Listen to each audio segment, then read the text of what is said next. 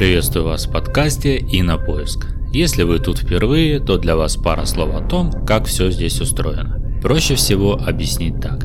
Представьте, что у формата знаменитых «Любви, смерти роботов» была бы аудиоверсия. Вот такого рода рассказы я пишу и читаю здесь. В основном они небольшие, но будет над чем подумать.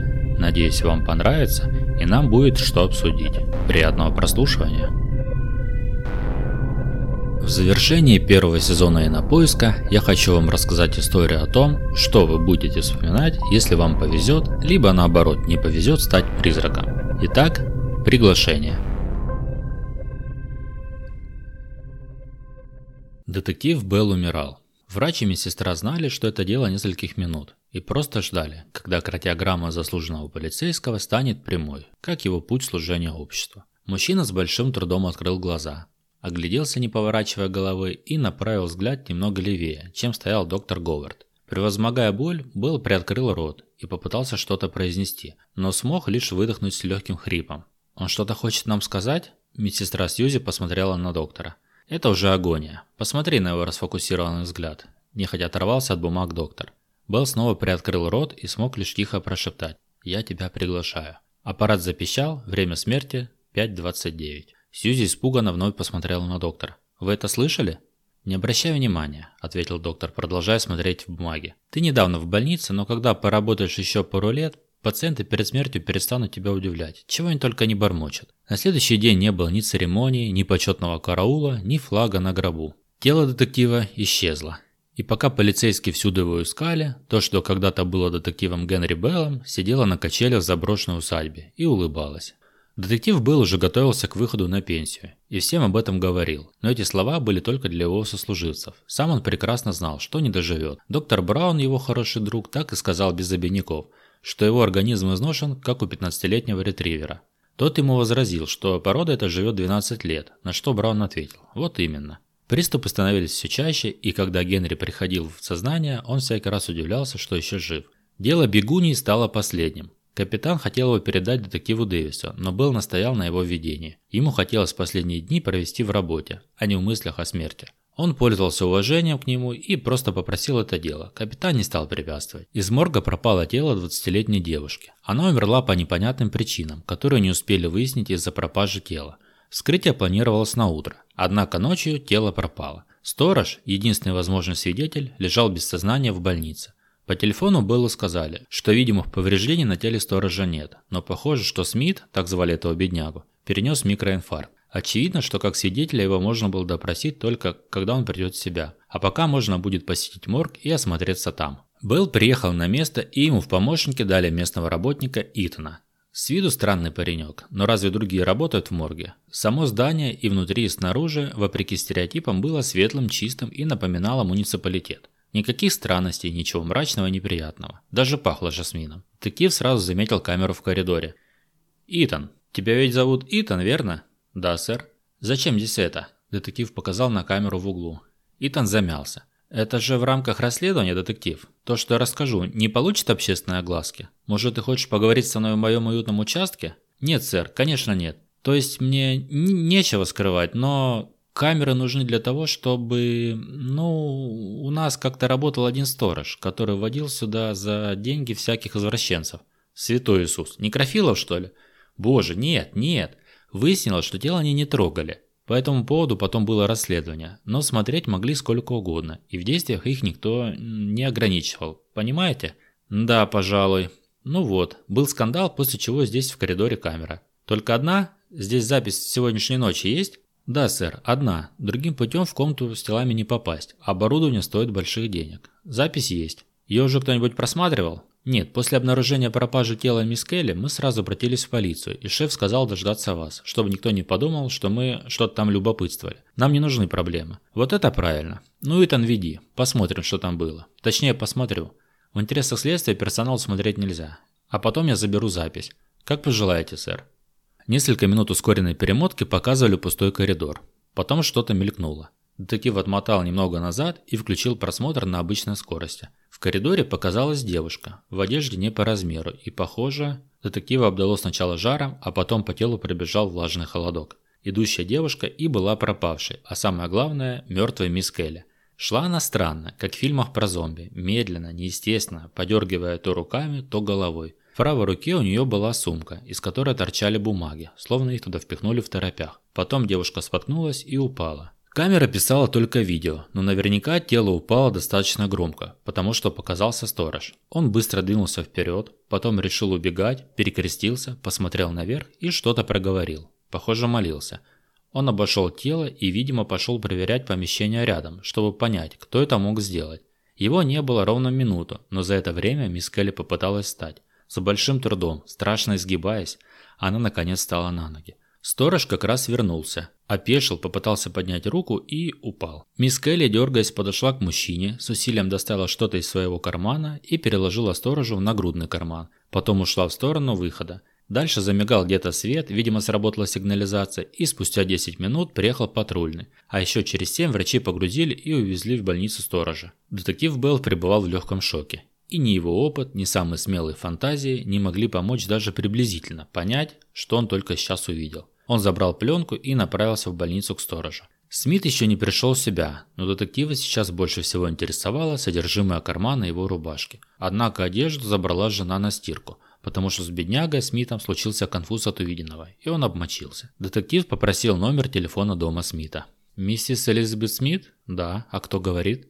«Это детектив Белл. Я звоню из больницы. Мне нужно вас спросить». «О боже, нет, нет, нет!»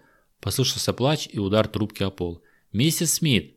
Миссис Смит! Возьмите трубку! Миссис Смит!»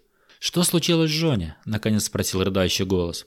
«С ним все в порядке, не пугайтесь. Точнее, он продолжает находиться без сознания, и врачи ввели ему успокоительную, но я звоню вам не поэтому. Вы забрали одежду Джона?» «Господи, спасибо тебе, Господи!» «Миссис Смит, вы забрали одежду Джона?» «Да, я хотела постирать ее. Вы еще этого не сделали?» «Нет». «Ничего не трогайте, я сейчас приеду». Джон Смит жил в хорошем районе без решеток на окнах. Обычный белый дом, белый заборчик и газон из американской мечты. «Здравствуйте, миссис Смит. Детектив Белл. Здравствуйте, детектив. Вы меня напугали по телефону. Простите, мэм, я не успел ничего сказать, как вы уже уронили труп. Как я сама не умерла. Ну ничего, главное, с Джоном все хорошо. Вы покажете мне одежду? Да, она там в тазу. Господи, вы ее замочили? Нет, нет, не успела. Ваш звонок помешал. Белл надел перчатки и нащупал в кармане рубашки, пахнущей мочой, что-то плотное. Это был листок бумаги с надписью «Дженкин-стрит, 21». Детектив не стал, ввиду странности всего происходящего, вызывать подкрепление и, поблагодарив миссис Смит за содействие, выехал на место. Это был с виду пустой дом. В нем не жили какое-то время, судя по состоянию газона, но заброшенным его нельзя было назвать. Белл увидел пожилую женщину, проходившую мимо на ходунках. «Мэм, добрый день. Детектив Белл. Вот значок. Можно отнять у вас пару минут? Пара минут в моем возрасте – это как целый день в 20 лет. Что вы хотели? Чей это дом? Вы же в этом районе живете? Да, всю жизнь здесь живу. Это дом старика Харриса. Его похоронили несколько дней назад. Приезжали дети на его похороны, а потом все заперли и уехали, но выставлять пока не стали на продажу. А так-то не особо его и навещали. Вы там никого не видели рядом с домом? Не замечали ничего странного? Да кому он нужен? У нас тихо. Там дверь приоткрыта просто. О господи, что за люди пошли? Думаете, мародеры? Раньше таких сразу стреляли, прямо на месте. «Да, золотые деньги», – пошутил Белл. «Думаю, что да, но их там уже нет. Я прямо сейчас проверю, не о чем беспокоиться. Спасибо вам за помощь и всего доброго». Детектив Белл направился ко входу и у самой двери обернулся. Старушка так и осталась стоять, наблюдать за тем, что происходит. Вот ведь любопытно. С другой стороны, много дел было раскрыто именно благодаря таким бдительным соседям. Двери, правда, приоткрыта. Детектив достал пистолет и фонарик, на всякий случай. Но в доме было светло. «Эй, есть кто в доме? Выходите, держа руки перед собой. У меня оружие, поэтому даже не дергайтесь». Ответа не последовало. Белл медленно осматривал комнату за комнатой, пока в одной из них он не увидел женщину, сидящую за столом к нему спиной. «Мэм, аккуратно поднимите руки за голову и медленно встаньте». Сидящая женщина даже не пошевелилась. «Мэм, попрошу вас медленно встать и...» И тут Белл понял что это та самая девушка с записи. Сердце заколотилось знакомым неприятным ритмом, и он почувствовал приближение приступа. Полицейский быстро засунул дрожащую руку в карман, достал оттуда оранжевый пузырек и случайно уронил пистолет. Тот выстрелил, и тело за столом дернулось, а голова резко наклонилась. Детектив достал таблетку и проглотил ее, уже смутно воспринимая происходящее. Приступ достиг пика, и мужчина упал. Первое, что потом увидели глаза детектива, это белоснежный потолок палаты в больнице. Старушка, услышав выстрелы, лишний раз доказала, что может ходить гораздо быстрее, если захочет. Именно она вызвала полицию. Патрули находились по соседству и быстро подъехали. Войдя в комнату, обнаружили тело детектива, с ним рядом валялись рассыпанные таблетки и пистолет. А возле забрызганной темной кровью занавесок, на стуле, упав верхней частью тела на стол, находилось пропавшее тело девушки с простреленной головой. К вечеру пришел капитан Уилсон. Зайдя в палату, он без церемонии показал детективу пузырек с его лекарствами. «Билл, серьезно?» Он потряс пустым пузырьком. «Когда ты собирался сказать? На своих похоронах? Прости, я... Ты бы отправил меня сразу на пенсию. Да, отправил бы. А если бы знал раньше, то ты бы давно уже куковал на пенсии по инвалидности. Ну, не сгущай краски. Белл, Генри. Капитан сел возле его кровати. Ты знаешь, что сейчас происходит? Думаю, да. Я уже вряд ли выйду отсюда. Я не хотел этого говорить, но ты верно передал суть происходящего. Теперь я виню себя, что все это время даже не замечал того, что происходит у меня прямо под носом в отделе. Кому мне позвонить? Может, Барбаре? Джейку? Нет, не смей этого делать. Но они должны знать. Узнают, когда все закончится. Белл, стоп, хватит. Я не хочу слушать сейчас все это. Мне осталось жить пару часов. А что ты хочешь слушать? Ты знаешь что? Что произошло в том чертовом доме на Джанкин-стрит? Белл, что ты за человек? Даже помирая, у тебя на уме только дело. Я ее подстрелил, Филипп? Подстрелил, скажи. Да, Генри, подстрелил. Но она была мертва задолго до тебя. Господи, расскажи все, что знаешь. Может, оставим это дело? Уилсон, не темни. Я не хочу умирать с незнанием. Я же вернусь с того света к тебе лично, и ты мне расскажешь. Хорошо, улыбнулся капитан. Давай лучше сейчас. Я думаю, что не произошло ничего особенного. Обычное баловство. Может, подростки, может, сатанисты какие-нибудь. Но ты же видел пленку? Да, видел. Скорее всего, кто-то переоделся, изобразив жертву и напугав до сердечного приступа сторожа, а тело вынесли как-то по-другому. Так что теперь это не только похищение тела, но и попытка убийства. Но как вынесли тело? Не знаю, Белл. Пока не знаю. Расследование ведет Дэвис. Но вот как я все вижу. Подростки решили зло пошутить, из-за чего бедолага-сторож получил инфаркт, а мой лучший детектив сократил свою жизнь до предела.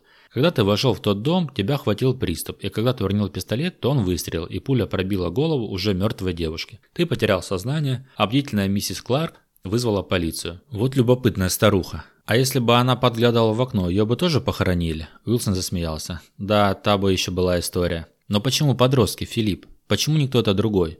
Ах да, при мертвой девушке была записка. Так могли обставиться только подростки. Ты же... Да, конечно, привез. Я знал, что ты от меня не отстанешь. Вот она. Спасибо, Филипп. Развлекайся. А мне пора на пресс-конференцию. Мы найдем этих шутников. Я еще заду попозже. Уилсон? Да. Спасибо тебе. Держись, хочу еще видеть тебя живым. Не могу обещать. Белл с нетерпением развернул бумагу. Это были несколько листов, исписаны очень плохим почерком, как будто кто-то только научился писать. Слова были еле разборчивы, но понять можно. Бол улегся поудобнее и прочитал следующее. «Полагаю, мне нужно объяснить все происшедшее, чтобы никого не винили и не объясняли ошибочно все эти события. Думаю, мои слова покажутся фантастическими, но я должен их написать. Сразу хочу попросить прощения у родителей мисс Келли. Я не нарушал ее права на окончательную смерть. Она сама разрешила воспользоваться ее телом. Сама же мисс, как я полагаю, отправилась в лучший мир. Она наверняка была прекрасной дочерью, и я искренне сожалею о том, что она так рано ушла. Поэтому еще раз хочу попросить прощения у мистера и миссис Келли за непредумышленно причиненные страдания. Ваша дочь была прекрасной и доброй девушкой. Вы можете гордиться ей. Позвольте представиться. Меня звали Эйп Фостер, и я умер более 100 лет назад, от чехотки в возрасте 28 лет. Я не знаю, почему до сих пор тут. Я видел смерть моей жены, моих детей, но все, что я мог делать, только страдать.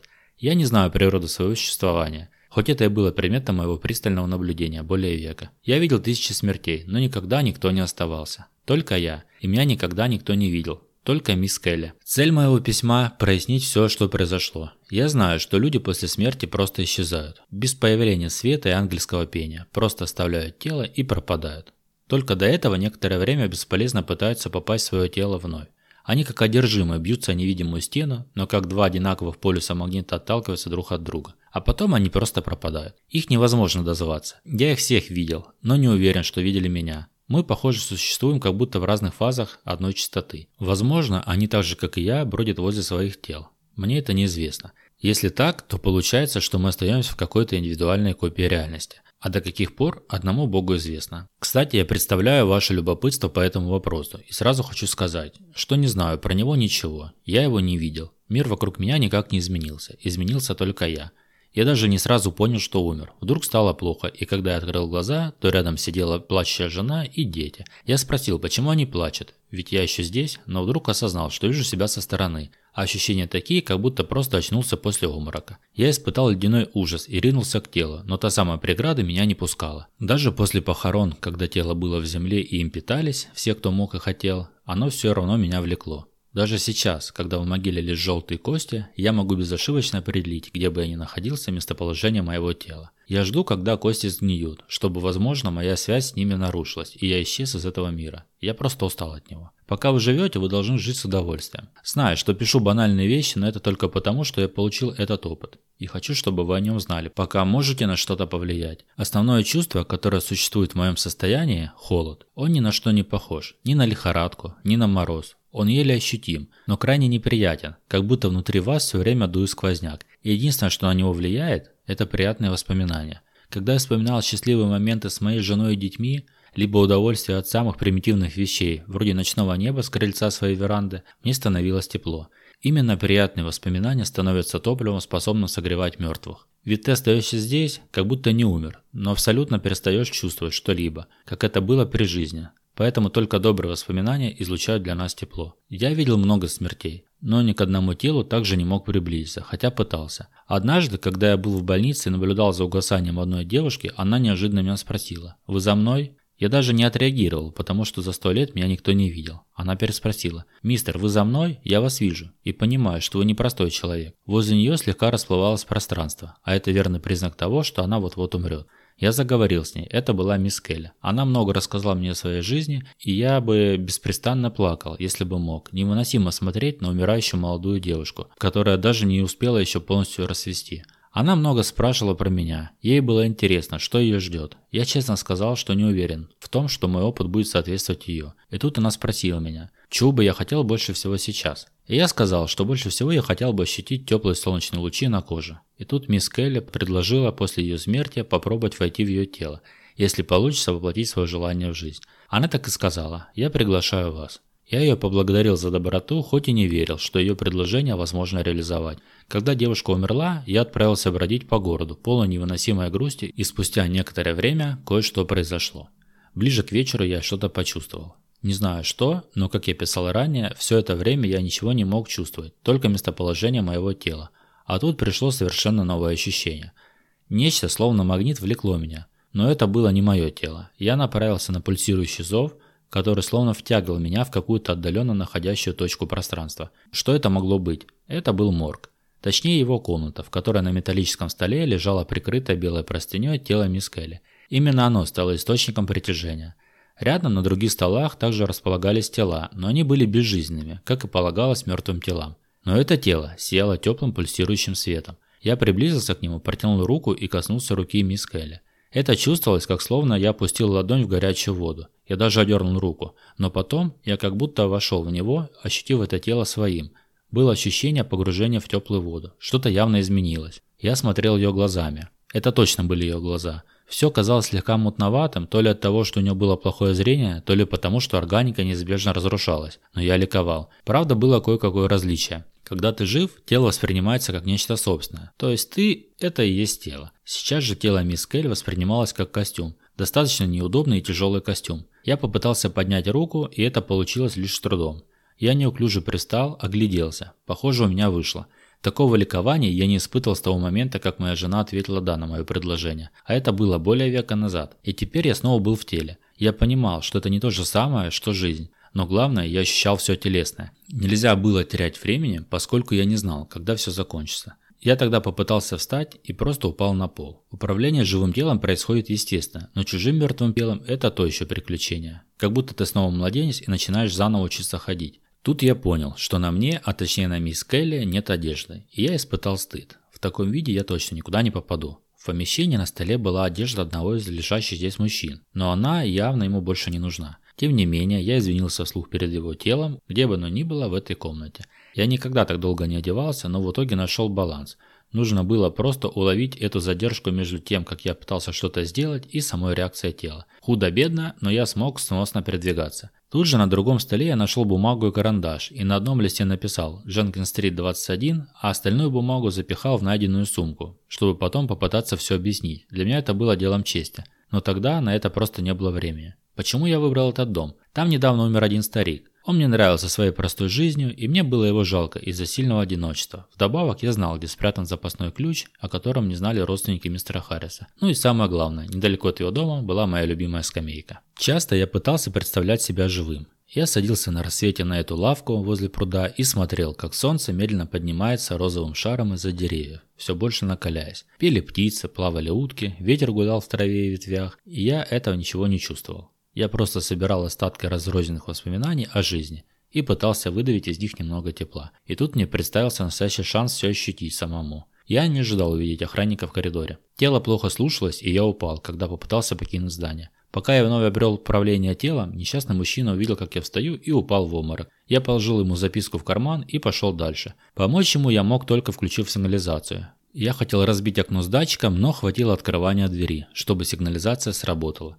Быстро, насколько мог, я пошел к нужному месту. Это было не очень далеко, но стоило мне неимоверных усилий. Тело, словно поломано, еле меня слушалось.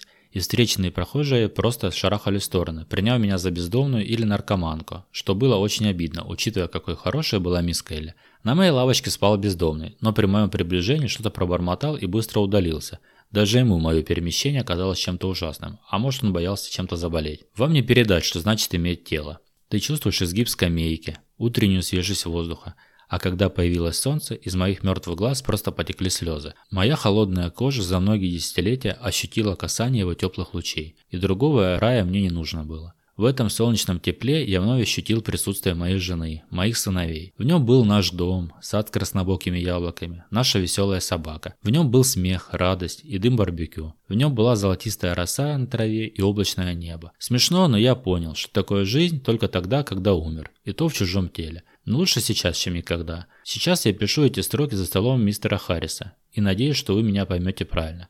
Я чувствую, что сегодня я исчезну, и безмерно счастлив от этого. Постарайтесь понять при жизни, что это такое, какой бы банально ни казалась эта мысль. А мне пора. Я... Белл бессмысленно смотрел на недописанный лист. Это было странно, грустно и абсолютно нереально. Это правда подростки? Чья это шутка? Или мы правда чего-то не знаем об этом мире? Он же сам видел пленку, и это было не похоже на розыгрыш. В любом случае он понимал, что же сегодня сам все узнает. Осталось не так много. Детектив Белл поднял голову и увидел женщину в старомодном платье. «Мэм, как вы сюда вошли?»